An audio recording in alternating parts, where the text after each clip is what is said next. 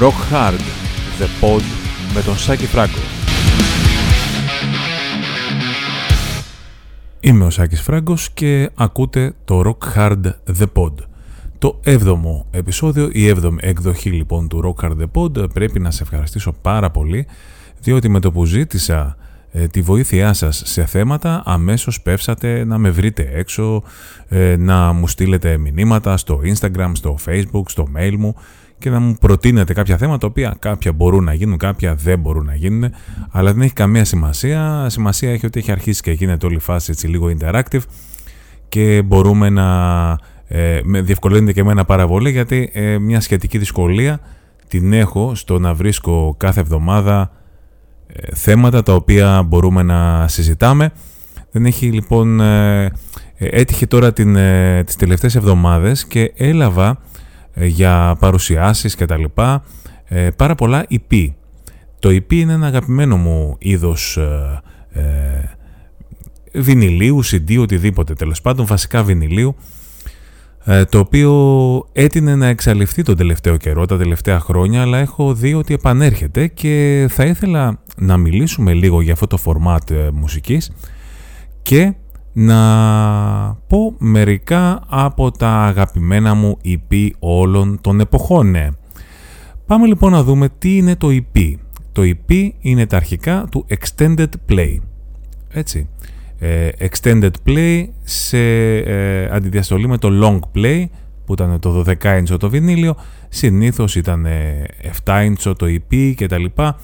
Ε, ουσιαστικά ε, ο, το ι πι έχει να κάνει με έναν δίσκο ή ένα σι ντι, τέλος πάντων μια κυκλοφορία η οποία έχει συνήθως τέσσερα έως έξι τραγούδια και ε, η συνολική του διάρκεια δεν υπερβαίνει τα είκοσι πέντε λεπτά περίπου. Δεν υπάρχει κάποιος έτσι ε, σαφής ορισμός τι είναι ι πι και βέβαια η μεγαλύτερη Ε, δυσκολία του να ξεχωρίσεις κάποιο format είναι το ι πι και το mini album. Άντε βρες τώρα τι γίνεται και πώς και διότι και επειδή. Καμία, καμία επαφή. Τέλος πάντων, εμείς τα λέμε όλα αυτά ι πι και τελειώνουμε. Ε, εγώ πάντα έβρισκα πάρα πολύ ενδιαφέροντα τα ι πι, ε, γιατί πρώτα απ' όλα ε, τα περισσότερα αγαπημένα μου συγκροτήματα, πολλά τέλος πάντων αγαπημένα συγκροτήματα, συνήθως στην αρχή της καριέρας τους κυκλοφορούσαν ένα ι πι για να γνωστοποιήσουν την παρουσία τους. Αυτό ήταν ένας πάρα πολύ έτσι κλασικός τρόπος τον οποίον ε, ε, χρησιμοποιούσαν τα συγκροτήματα και ε, επίσης ε, μπορούσε να χρησιμεύσει ένα ι πι ως ε, ένα... Για να μην ξεχαστεί ας πούμε το συγκρότημα, κυκλοφορούσαν ένα ι πι ανάμεσα στα άλμπουμ για να ε, δηλώσουν παρουσία. Αυτό μπορούσε να έχει κάποια κυκλοφόρητα τραγούδια του δίσκου ε, που ήταν στα recording sessions, κάποιες διασκευές, κάποια remix, κάτι τέτοιο. Ε, θα μπορούσε επίσης να, ε, να είναι κάποιο... Ε, κάποια B-side, κάποια, ε, ένα single το οποίο ε, να το βγάλουν από το δίσκο και να βάλουν κάποια έξτρα τραγούδια. Και γενικότερα το format του, του ι πι έχει πολλά πλεονεκτήματα όταν ξεκινάς λοιπόν, όπως είπαμε, την ε, καριέρα σου για να ε, κάνεις μια εισαγωγή στον κόσμο με την μουσική σου. Είναι, και είναι πάρα πολύ σημαντικό αυτό, διότι Ε, όταν ξεκινάς να κάνεις το να ηχογραφήσεις, ας πούμε για παράδειγμα ένα ντεμπούτο, έτσι, αλλιώς να ηχογραφείς τέσσερα τραγούδια, αλλιώς να ηχογραφείς δέκα ή δώδεκα. Και μιλάω φυσικά από οικονομικής ε, απόψεως. Ε, άρα λοιπόν είναι ε, πάρα πολύ πιο οικονομικό το να κυκλοφορείς ένα ι πι. Και μεταξύ μας βάζεις ίσως το καλύτερο σου κομμάτι για να δείξεις λιγάκι, ε, να, να δώσεις λίγο το, το στίγμα σου. Ε, επίσης ε, έχει... Πέρα από το, να, το οικονομικό της, ε, ε, την οικονομική πλευρά του πράγματος, έχει να κάνει και με όλα τα υπόλοιπα γύρω από ένα δίσκο. Δηλαδή η παραγωγή κρατάει πολύ λιγότερο, ε, όλο το πράγμα, οι ηχογραφήσεις. Δηλαδή δεν είναι μόνο το οικονομικό του θέματος, είναι και το πρακτικό του θέματος, ότι σου παίρνει λιγότερο ε, χρόνο.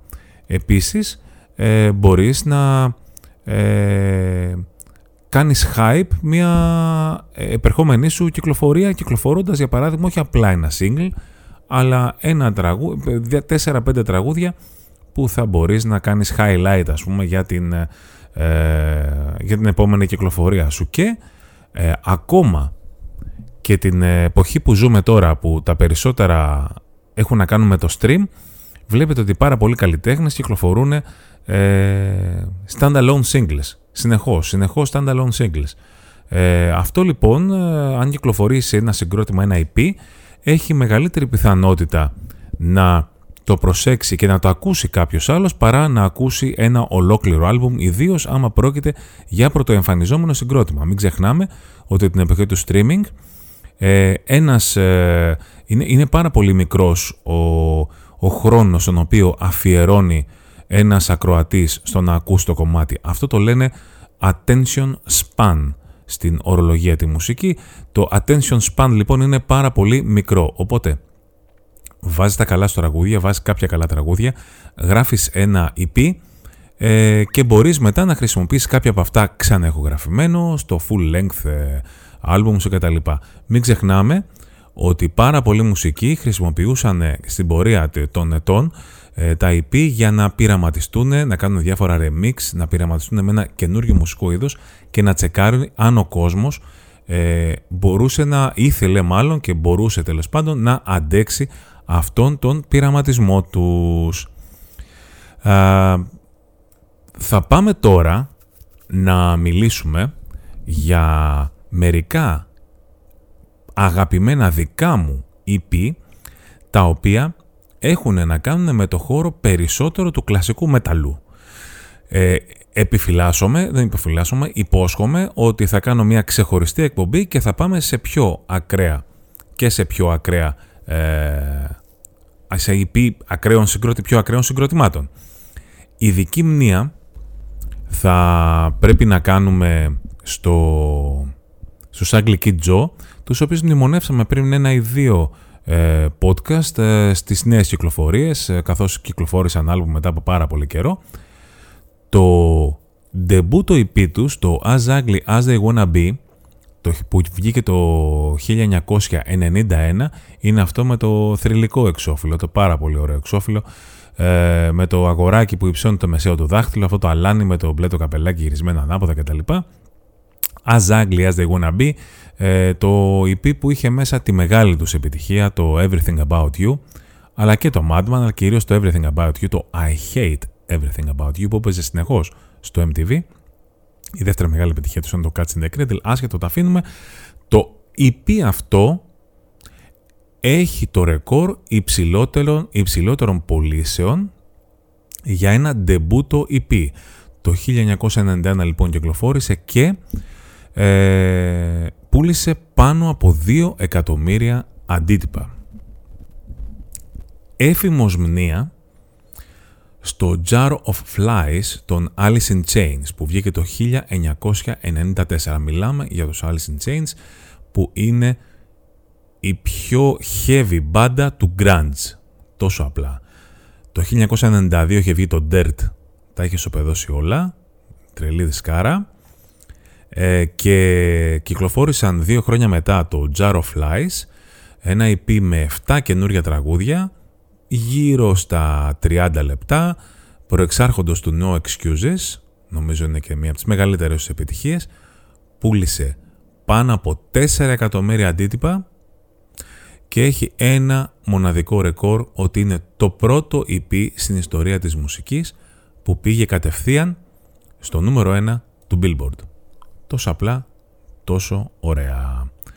Λοιπόν, πάμε να ξεκινήσουμε να μιλάμε για ε, ι πι από κλασικό μέταλλα συγκροτήματα, και νομίζω ότι δεν θα μπορούσε να λείπει από την αναφορά μας, ίσως και γιατί όχι, πρώτα απ' όλα πώς το κάνουμε, το περίφημο Soundhouse Tapes, για πολλούς λόγους. Ε, είναι η εταιρεία που έβγαλε το Soundhouse Tapes, ονομάζεται Rock Hard Εάν έχετε ποτέ αναρωτηθεί ε, το, ε, το λογότυπο του Rock Hard, έτσι, έχει το κόκκινο γράμμα, τη γραμματοσυρά αυτή που μοιάζει στους Iron Maiden, και νομίζω ότι καταλαβαίνετε ότι το όνομα και όλο το λογότυπο ε, το έχουν πάρει οι Γερμανοί ε, πατεράδες μας, να το πω έτσι, από την εταιρεία που έβγαλε το Soundhouse Tapes.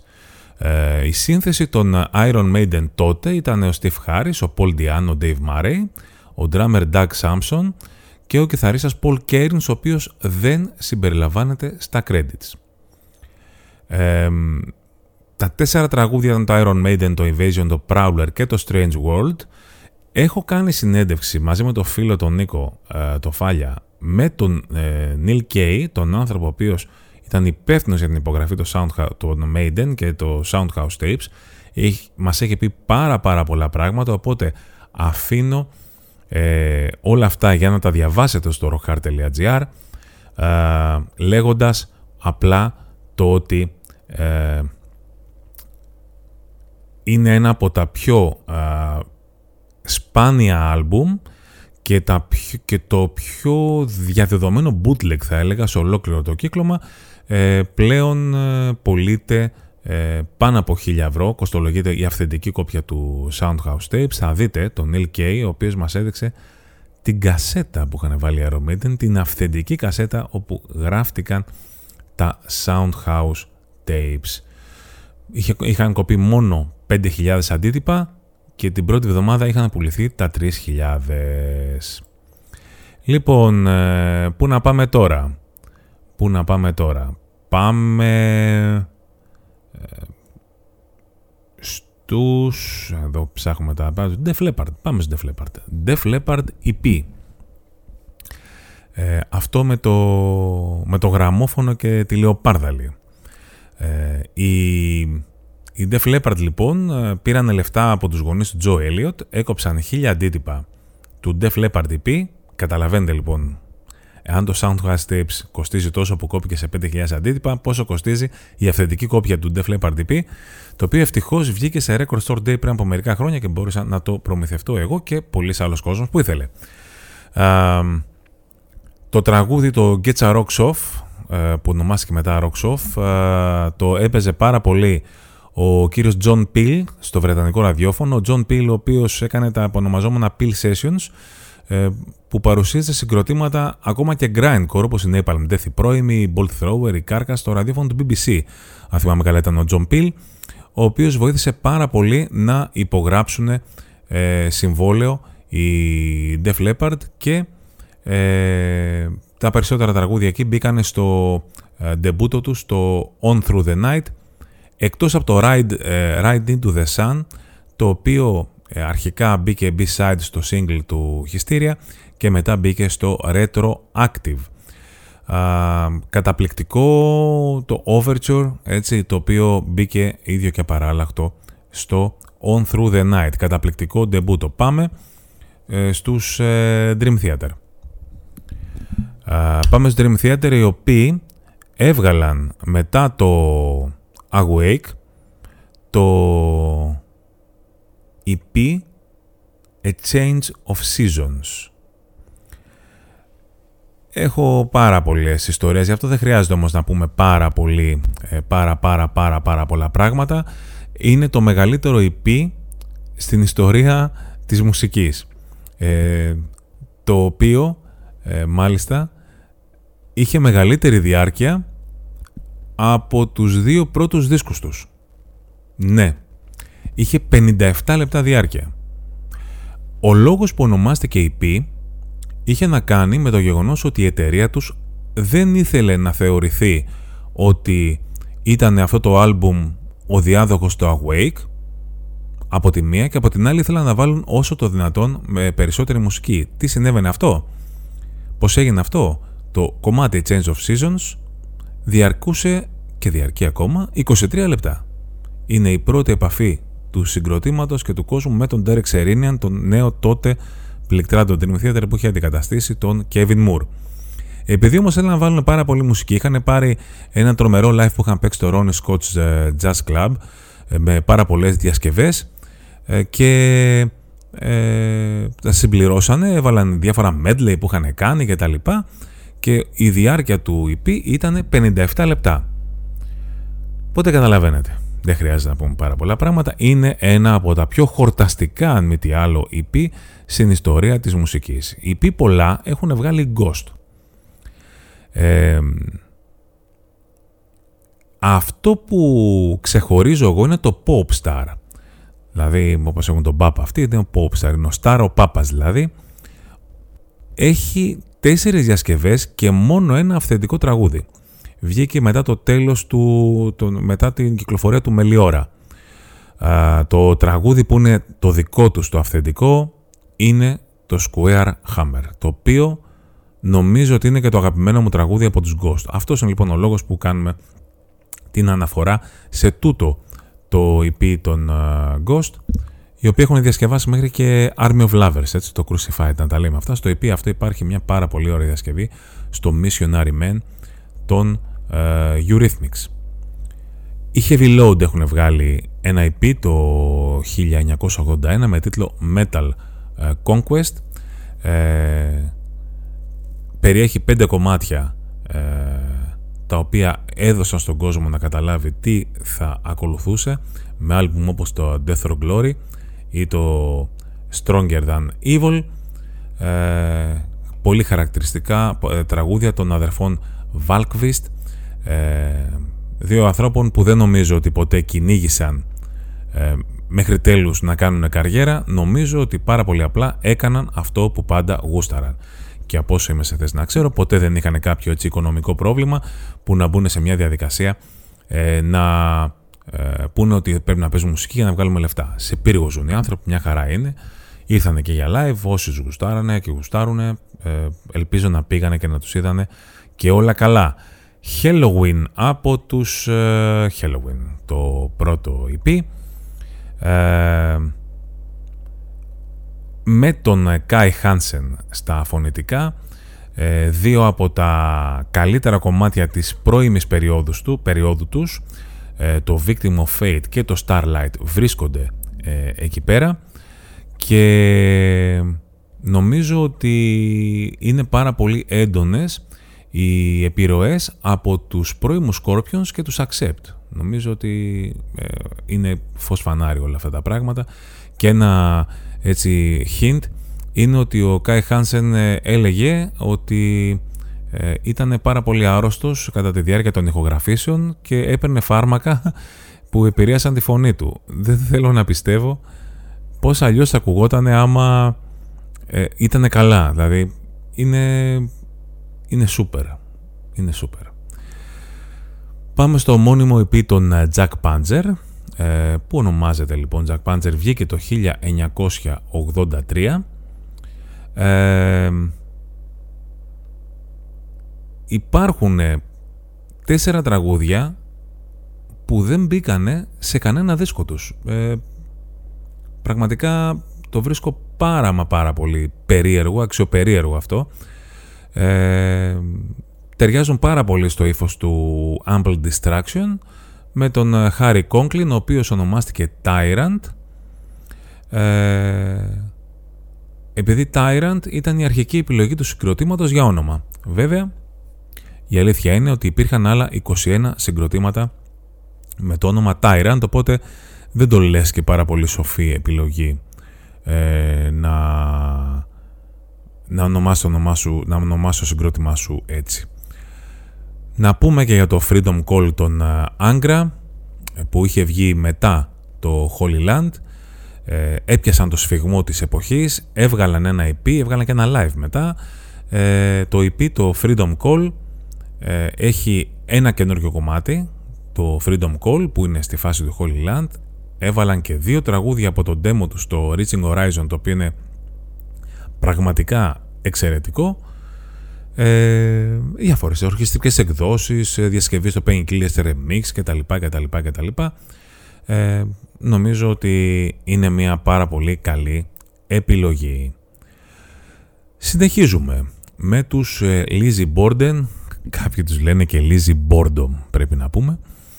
Εγώ δεν το συμμερίζομαι, ε, η Lizzy Borden είναι ένα από τα πολλά συγκροτήματα που συμμετείχαν στις, στις ε, συλλογές Metal Massacre, τις οποίες ε, είχε φτιάξει ο Brian Slagle, το αφεντικό της ε, Metal Blade, ε, από όπου ξεκίνησαν πάρα πολλά συγκροτήματα. Θα μιλήσουμε και αρκετά ε, και σε αυτό το podcast. Ε, νομίζω ότι το πιο χαρακτηριστικό είναι η ε, Metallica, έτσι. Στο Metal Massacre τέσσερα είχαν συμμετάσχει η Lizzy Borden.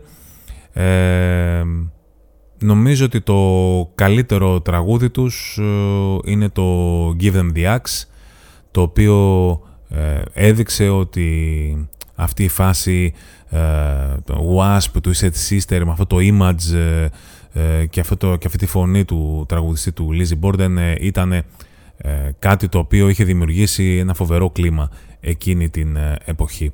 Μιας και είπαμε για Metal Massacre, ε, μην ξεχάσω να πω και τους Armored Saint, ε, το οποίο ι πι, το μόνιμο ι πι του χίλια εννιακόσια ογδόντα τρία ε, είχε μερικά πολύ ωραία τραγούδια, το οποίο πρέπει να πω ότι το, τα, το άκουσα στην, ε, στην, στη συλλογή τους ε, Nod to the Old School, και τότε κατάλαβα τι είχε, τι είχε ε, δει σε αυτούς η Metal Blade ε, και τους υπέγραψε και έβγαλε δίσκους όπως το March of the Saint για παράδειγμα, εκείνο το πρώιμο φανταστικό heavy metal, ένα καταπληκτικό πραγματικά ε, συγκρότημα.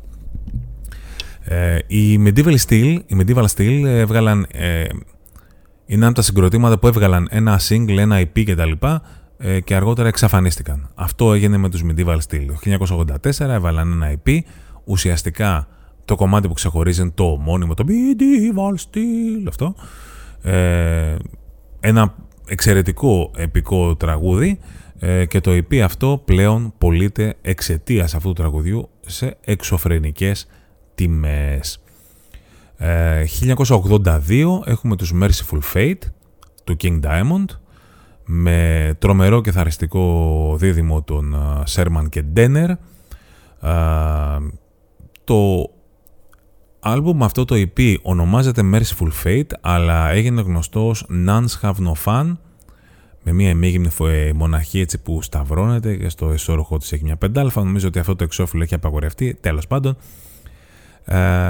Και μόνο ότι έχει το κομμάτι Corpse Without Soul, ένα τραγούδι που διασκεύασαν Metallica στο medley που έκαναν ε, στους Merciful Fate, νομίζω ότι αρκεί.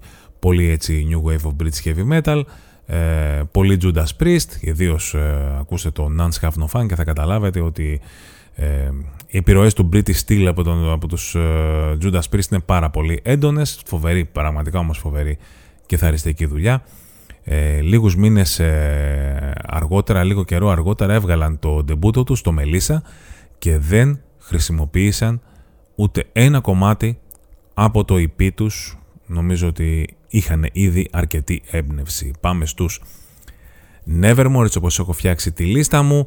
Ε, το In Memory είναι ένα, ένα, ένα ι πι το οποίο κυκλοφόρησε μετά το μόνιμο ντεμπούτο τους και πριν από το Politics of Ecstasy. Μας έβαζε στο κλίμα, ε, ιδίως με τραγούδια όπως το Optimist or Pessimist. Νομίζω ότι είναι Ε, τα μαμ θα έμπαινε, θα τέριαζε κάλλιστα στο Politics of Ecstasy. Ε, σε αυτό ε, το ι πι υπάρχει ένα τραγούδι το οποίο θεωρώ ότι είναι ίσως και το αγαπημένο μου στο, από τους Nevermore, το οποίο είναι το Matricide και μιλάει για την καταστροφή που έχουν προξενήσει οι άνθρωποι στο περιβάλλον και προέρχεται από ένα παλιό κομμάτι των Sanctuary. Α, ο Pat O'Brien είναι στη δεύτερη κιθάρα, ο Pat O'Brien, ο οποίος ε, πήγε μετά στους Cannibal Corpse, ο Θεέ μου αλλαγή, και μην ξεχνάμε ότι έπαιρνε διάφορα πράγματα και έβλεπε το, πριν από μερικά χρόνια ότι είχαν πάει κάτι εξωγήινη, κάτι είχε κάνει τέλος πάντων, είναι έγκλειστος πλέον ο, ο Pat O'Brien. Είχε και ένα medley από δύο τραγούδια των Bauhaus, εντάξει, όλα καλά, έχει όλα τα χαρακτηριστικά που πρέπει να έχει ένα ε, ι πι. ομώνυμο ι πι των Pretty Maids, χίλια εννιακόσια ογδόντα τρία, έξι τραγούδια, είκοσι τρία λεπτά. Ε, ακούγοντας τραγούδια όπως ο Children of Tomorrow, τους τσίμπησε η, η σι μπι ες από την Bullet Records, πια Bullet Records τέλος πάντων. Ε, λίγους μήνες μετά μπήκανε και εγγραφήσαν το Red Hot and Heavy, για το οποίο έχω κάνει και σχετικό βίντεο, καθώς είχε πέντε κυκλοφορίες πριν από λίγες ημέρες. Φυσικά και δεν μπορούμε να αφήσουμε απ' έξω το ομώνυμο ι πι των Queen's Reich, το κομμάτι που έχει το, το ι πι που έχει το Queen of the Reich, ε, με το Jeff Tate σε μια ασύλληπτη φάση της καριέρας του. Ε, θυμάμαι ακόμα το Queen of the Reich να παίζουν το βίντεο κλιπ σε μαγαζιά πολύ παλιά με βιντεοκασέτες. Βάζανε, είχανε το... το βίντεο, το, το, το βίντεο κλιπ σε βιντεοκασέτα και βάζαν το βίντεο και έπαιζε, γιατί έπαιζαν μόνο αυτό ουσιαστικά. Ήταν ε, απίστευτες οι αντιδράσεις τότε και τώρα. Δεν είναι τυχαίο ότι ήρθε ο Tate, ε, είπε τραγούδια, είπε όλο το Rage for Order και όλο το ε, Empire, και στο τέλος το τελευταίο κομμάτι που είπε ήταν το Queen of the Reich. Και βέβαια δεν είναι μόνο αυτό. Υπάρχουν τραγούδια όπως το The Lady Wore Black, έτσι. Υπάρχει και το Prophecy, υπάρχει σε επανεκλογική κυκλοφορία. Και μετά καταλαβαίνεις για ποιο λόγο Ε, βγήκε τόσο καλό το warning μετά. Τέτοια έμπνευση που είχαν, ρε παιδιά, είναι φοβερό πράγμα. Πάμε στους ε, Rat, οι οποίοι ήταν ένα συγκρότημα που και αυτοί συμμετείχαν στη συλλογή Metal Massacre, και μάλιστα στο πρώτο ε, Metal Massacre, αυτό μαζί που, ε, με τους Metallica, που υπήρχε το Hit the Lights των Metallica. Ε, είναι ένα συγκρότημα που ήταν, είναι πολύ πιο metal από ό,τι πιστεύουμε, με τη φάση που θεωρούμε εμείς τους Rat Ποζεράντες, επειδή είχαν στα εξώφυλλά τους την Τόνι Κίτεν, την τότε κοπέλα του κιθαρίστα τους του Κρόσμπι, και αργότερα ε, σύζυγο του Κοβερντέιλ, η οποία πέθανε πριν από ε, μερικούς μήνες, ένα, έναν άμιση χρόνο. Ε, ένα πραγματικά ε, πάρα πολύ καλό ι πι, εκπληκτικός ο κιθαρίστας των Rat, ο Warren DeMartini, πραγματικά πάρα πολύ καλός. Πάμε στο Dungeons Are Calling των Savatage, βγήκε το χίλια εννιακόσια ογδόντα τέσσερα και περιείχε κομμάτια που ήταν να μπουν στο Sirens, αλλά δεν μπορούσαν να τα, να τα βάλουν, και αναγκαστικά βάλαν κάποια κομμάτια στο Sirens και κάποια τα χρησιμοποίησαν και βγάλανε το ι πι. Το ι πι αυτό, το Dungeons Are Calling, ε, είχε μια νεκροκεφαλή με μια σύριγγα. Ε, λίγοι καταλάβανε ότι ο δίσκος αυτός μιλάει για τα ναρκωτικά και όλα τα τραγούδια έχουν να κάνουν με τη μάστιγα των, των ναρκωτικών. Ε, η Σάββατα ήταν και αυτή στο πρώτο Metal Massacre ως Avatar, ε, πρέπει να πούμε. Ανώθευτο heavy metal με μερικά από τα κορυφαία τραγούδια των Σάββατα. Ε, εκτός από τον Dungeons Are Calling, δεν πρέπει να ξεχάσουμε ότι υπάρχει το By the Grace of the Witch ή το City Beneath the Surface, που είναι από την εποχή των Avatar. Δεν πρέπει να αφήσουμε απ' έξω τους Skyclad, οι οποίοι μετά το A Burnt Offering for the Bone Idol, το δεύτερο άλμπουμ τους, ε, έβγαλαν το Tracks from the Wilderness, το οποίο χαρακτηρίζεται κυρίως για την ε, μαγική διασκευή στο Emerald των Thin Lizzy. Αυτό όμως που με συγκλονίζει είναι η ιστορία που είχα διαβάσει στο βιβλίο που είχε, που είχε βγει για τη Noise Records, την εταιρεία τους, ε, ότι θέλανε οι Skyclad να περιοδεύσουν μαζί με τους Manowar που έβγαιναν περιοδεία για το Triumph of Steel. Ε, κλήθηκαν λοιπόν να παίξουν σε ένα εταιρικό συνέδριο τη διασκευή των Emerald, ε, διασκευή των Thin Lizzy στο Emerald, με την προϋπόθεση ότι θα ήταν playback. Αυτοί δεν θέλουν να παίξουν ποτέ playback, ε, και βγήκανε να παίξουν σε ε, ένα χώρο που ήταν γεμάτος από γραβατωμένους τύπους, έτσι. Ε, βγήκανε ξεβράκωτοι, γυμνοί, ακόμα και η τότε βιολίστριά τους η Φρίδα Τζένγκενς.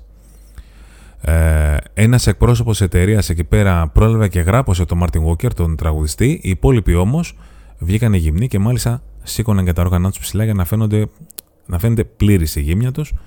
Έγινε χαμός από κάτω, αλλά ο ιδιοκτήτης εταιρείας, ο Καλ Βάλτερμπαχ, ενθουσιάστηκε με αυτή την κίνηση, με αυτό το θράσος θα έλεγα, και τους έδωσε τη θέση ε, του support στους ε, Manowar. Και να πάμε σε ένα ακόμα, τελευταίο.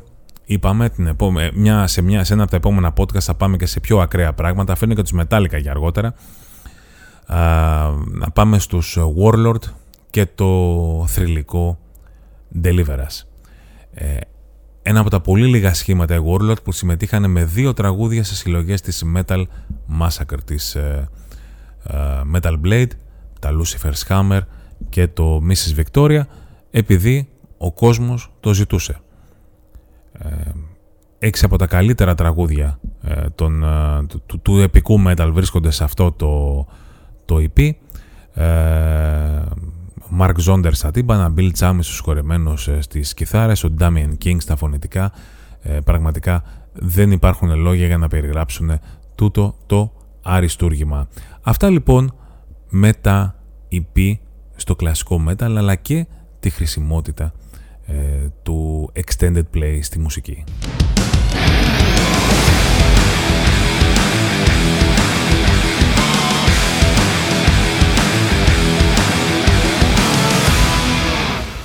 Όπως πάντα σε τούτο εδώ το podcast, το δεύτερο μέρος του Rock Hard The Pod με τον Σάκη Φράγκο έχει να κάνει με την ιστορία πίσω από ένα τραγούδι. Έχει μπει λοιπόν ο Νοέμβριος και το κλασικό τραγούδι που ποστάρει ο κόσμος στα social media είναι το November Rain. Ας πούμε λοιπόν την ιστορία του November Rain των Guns N' Roses. Μετά το Appetite for Destruction, οι Guns N' Roses είχαν μια απίστευτη έτσι, δημοφιλία, ήταν τεράστια η επιτυχία τους και είχαν τριάντα εφτά τραγούδια τα οποία αποφασίσαν να τα βάλουν σε δύο διπλά άλμπουμ που κυκλοφόρησαν την ίδια μέρα. Παγκόσμιο φαινόμενο, έχει ξανασυμβεί στην ιστορία της μουσικής. Ε, το Use Your Illusion ε, το δύο είχε πάει στη θέση νούμερο δύο, ενώ το ε, μάλλον συγγνώμη, το Use Your Illusion ένα είχε πάει στη θέση νούμερο δύο στα charts την πρώτη εβδομάδα και το Use Your Illusion ε, ε, το δύο είχε πάει στη θέση νούμερο ένα. Το November Rain βρίσκεται στο Use Your Illusion ένα, στο κίτρινο, όπως λέμε. Ε, κυκλοφόρησε ως single το χίλια εννιακόσια ενενήντα δύο. Η ιστορία αυτού του τραγουδιού κρατάει από πάρα πολύ παλιά. Ε, κρατάει σύμφωνα με τον Tracy Guns που είχαμε πει στο προηγούμενο podcast ότι ήταν ε, μαζί με τον ε, Axl Rose τις πρώιμες ημέρες των ελ έι Guns. Ο Tracy Guns λοιπόν είχε πει ότι Ε, έπαιζε το βασικό θέμα του November Rain από το χίλια εννιακόσια ογδόντα τρία ήδη. Φοβερό πράγμα.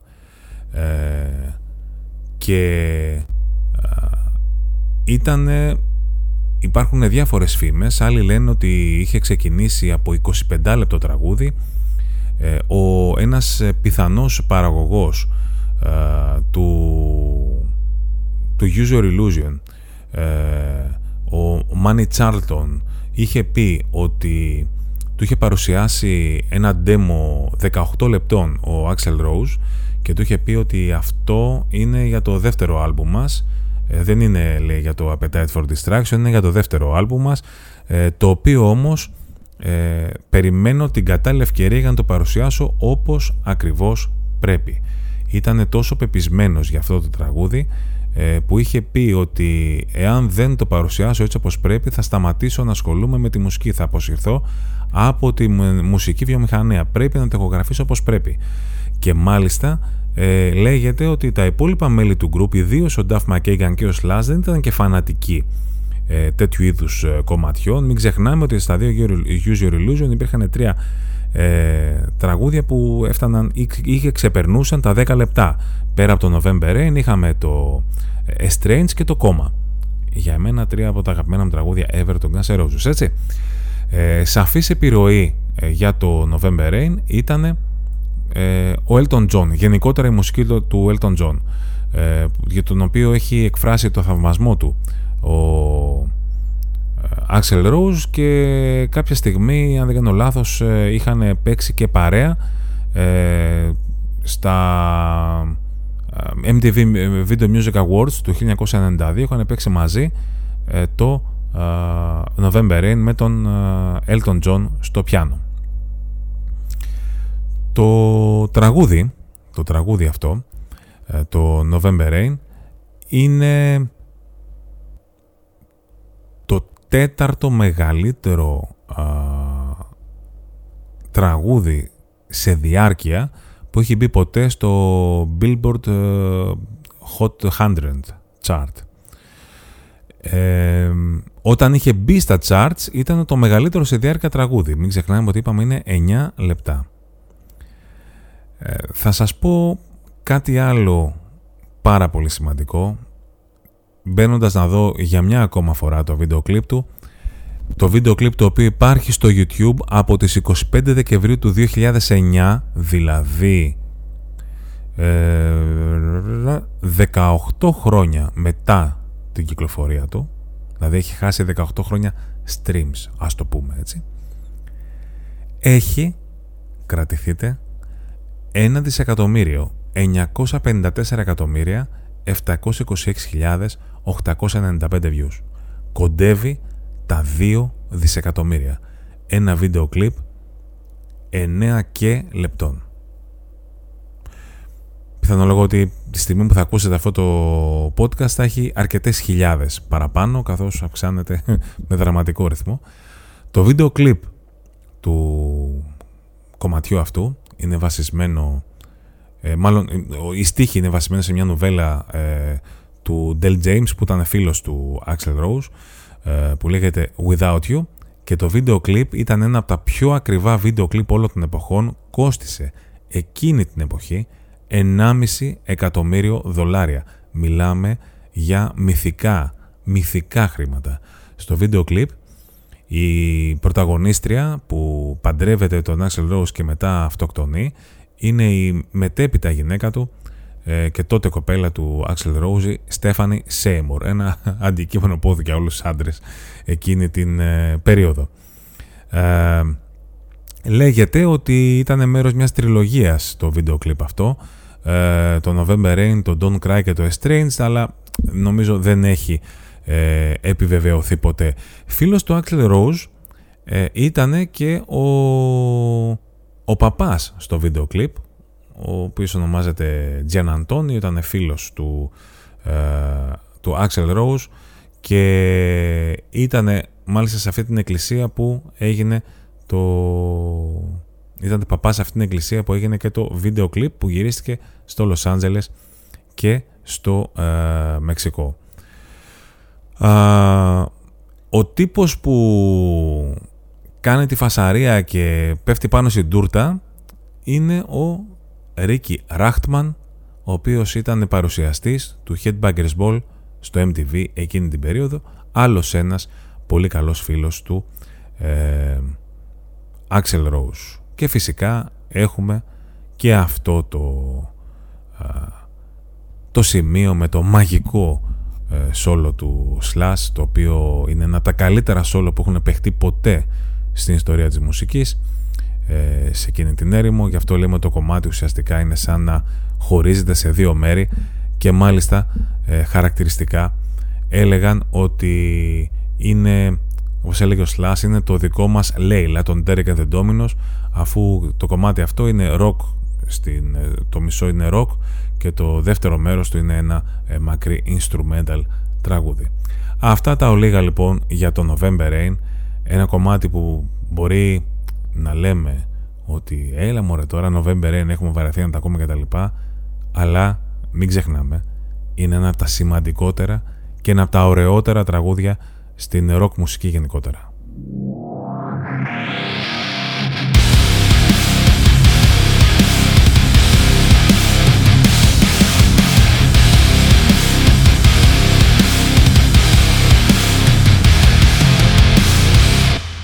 Τρίτο μέρος του Rock Hard The Pod με τον Σάκη Φράγκο και πάμε παραδοσιακά, όπως πάντα, κρατάμε τις παραδόσεις σε καινούριες κυκλοφορίες, όπως έχουμε πει, λίγα πράγματα καινούρια αυτόν τον καιρό. Έχουμε, για παράδειγμα, στις τέσσερις Νοεμβρίου, δεν ξέρω πότε εσείς μπορείτε να ακούσετε αυτό το podcast, κυκλοφορεί το καινούριο άλμπομ του Devin Townsend. ε, ονομάζεται Lightwork και ε, ουσιαστικά ε, πρόκειται για ένα άλμπουμ το οποίο το έγραψε μέσα στην πανδημία και αντικατοπτρίζει τις ε, σκέψεις του ε, όλη αυτή την περίοδο. Γι' αυτό είναι λίγο πιο light γενικώς. Ε, είναι χαμηλών τόνων, δεν είναι ακραίο. Ε, είναι στο ύφος, τα έλεγα, που μου αρέσει ο Devin Townsend. Βλέπω ότι θα υπάρχει και ένα συνοδευτικό άλμπουμ που θα λέγεται Nightwork και θα έχει B-sides και demos, αλλά εγώ δυστυχώς τη στιγμή που ε, ηχογραφώ το podcast έχω μόνο το άλμπουμ του, το Lighthouse, ε, και ένα από τα χαρακτηριστικά αυτού του δίσκου είναι ότι μετά από πάρα πολλά χρόνια εμπιστεύτηκε άλλον άνθρωπο να του κάνει την παραγωγή, τον Γκάρθ Ρίτσαρσον. Είπαμε ότι ονομάζεται Γκάρθ επειδή τραυλίζει και ουσιαστικά το λένε χαριτολογώντας, έτσι. Γκάρθ Ρόμπινσον, ο οποίος έχει κάνει πάρα πολλές ε, παραγωγές μεγάλες στο heavy metal. Ε, σας είπα πριν για το ι πι των Voivod. Το ι πι των Voivod ονομάζεται ε, Ultraman και είναι ένας φόρος τιμής ε, στην, ε, στη σειρά Ultraman. Δεν έχω δει την, ε, τη σειρά της, στην τηλεόραση αυτή. Ε, δεν μπορώ να καταλάβω το λόγο ύπαρξης αυτού του ι πι, το οποίο έχει opening theme, έχει victory theme, τα έχει στα Ιαπωνέζικα, τα έχει closing theme, σαράντα δευτερόλεπτα, τριάντα εννέα δευτερόλεπτα, ενάμιση λεπτό. Δεν κατάλαβα το λόγο ύπαρξης. Plus δύο live κομμάτια, το Overreaction και το Voivod. Οκ, okay, το δύο χιλιάδες δεκαοκτώ, ευχαριστούμε πάρα πολύ. Ε, δεν υπάρχει κανένας λόγος, πιστεύω, να αγοράσει κανείς το ι πι των Voivod. Υπάρχει λόγος να πάει να τους δει ε, στις είκοσι οκτώ του Νοεμβρίου στο Temple που έρχονται για συναυλία, αλλά όχι ρε παιδιά και έτσι. Είπαμε να βγάλετε κάτι για να προωθήσετε ε, τις συναυλίες σας, αλλά όχι και να μας κορεδεύετε τώρα με τι βι themes, ας πούμε, κτλ. Ε, άλλο ι πι, γι' αυτό σας είπα ότι ε, πήρα την, ε, την ιδέα αυτή για να κάνουμε το πρώτο μέρος με τα ι πι, είναι από τους Pretty Reckless, τους Rock and Rollers. Μ' αρέσουν πολύ αυτοί οι Pretty Reckless. Κυκλοφορούν λοιπόν ένα ι πι το οποίο έχει έντεκα κομμάτια. Έχει Tyler Momsen, είναι καταπληκτική, φοβερή περσόνα και φωνάρα. Έχει διασκευές, έχει διάφορους καλεσμένους, έχει remix, έχει ακουστικά κομμάτια, έχει όλα αυτά τα οποία ψάχνει κανείς να βρει σε ένα ι πι. Ε, ποια άλλη κυκλοφορία έχουμε? Α, ναι, έχουμε τους ε, Zendrix, τους ε, Άγγλους Thrashers. Εμένα δεν μου κάθεται καθόλου καλά η λέξη Thrasher δίπλα στον Άγγλο, αλλά τι να κάνουμε. Υπάρχει κόσμος που τα ακουστάρει αυτά. Α, καθένας με τα βίτσια του. Seven Words λοιπόν, ε, ο νέος δίσκος των Zendrix, οι οποίοι πριν τρία χρόνια επαναδραστηριοποιήθηκαν με τον Bury the Pain που ήταν αξιόλογο, και το Seven Words ε, είναι και αυτό στο ίδιο επίπεδο με παραγωγή του Anti-Snip, το οποίο σημαίνει ότι αν με τι άλλο θα έχει παραγωγάρα. Καλός ο δίσκος και μπορείτε να διαβάσετε περισσότερα ε, στην παρουσίαση που έχει κάνει ο Θοδωρής ο Κλώνης. Να πω ότι ε, διασκευή αυτή τη φορά είναι στο Billion Dollar Babies του Alice Cooper. Είναι ένα συγκρότημα Zendrix το οποίο μας έχει συνηθίσει οι διασκευές με πιο γνωστοί και δημοφιλή κτλ. Αυτοί που είχαν κάνει παλαιότερα στο Ghostbusters. Και θα πάμε στους εγρεβενιώτες Dark Nightmare, οι οποίοι κυκλοφορούν το τέταρτο άλμπουμ τους από τη Steel Gallery Records, το Beyond the Realms of Sorrow, ένα άλμπουμ το οποίο ε, κινείται στα ίδια επίπεδα, ε, στα ίδια μέρη, στα ίδια ε, νερά, ας πούμε, του επικού heavy metal. Ε, ο Γρηγόρης ο Παξεβανίδης, χρόνια οπαδός συγκροτήματος, δεν έδειξε να ενθουσιάζεται πάρα πολύ. Παρόλα αυτά, ε, η Dark Nightmare είναι ένα πολύ αξιόλογο σχήμα ε, και καλά θα κάνετε όσοι ακούτε επικό heavy metal να τσεκάρετε το δίσκο τους, γιατί είναι βέβαιο ότι κάτι καλό θα βρείτε, ε, παρότι προηγούμενες δουλειές τους ίσως να είναι ένα κλικ καλύτερες.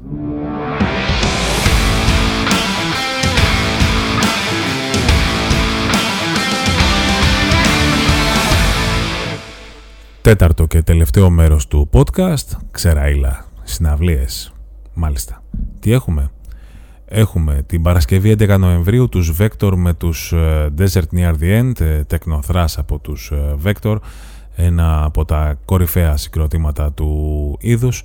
Ε, Αμερικάνοι λοιπόν, Techno-Thrashers, Παρασκευή έντεκα Νοεμβρίου στο Κύτταρο με τους Desert Near The End, την επόμενη μέρα, Σάββατο δώδεκα Νοεμβρίου στο οκτώ Ball, τα δύο αυτά συγκροτήματα. Και από τότε, από τις έντεκα και δώδεκα Νοεμβρίου, για να ξαναδούμε έτσι συναυλία που να μας αφορά, πρέπει να πάμε στις δεκαεννέα Νοεμβρίου, ε, μέρα Σάββατο, Moonspell και Green Carnation στη Θεσσαλονίκη, στο Principal Club Theater, και ε, Δευτέρα είκοσι μία Νοεμβρίου πάλι Moonspell Green Carnation, με την υποσημείωση ότι η συναυλία είναι πάρα πολύ ιδιαίτερη, ότι ε, θα παίξουν ακουστικό, full ακουστικό show η Moonspell, μετά θα παίξουν η Green Carnation το δική του συναυλία και ε, θα ακολουθήσει full ηλεκτρικό show των Moonspell.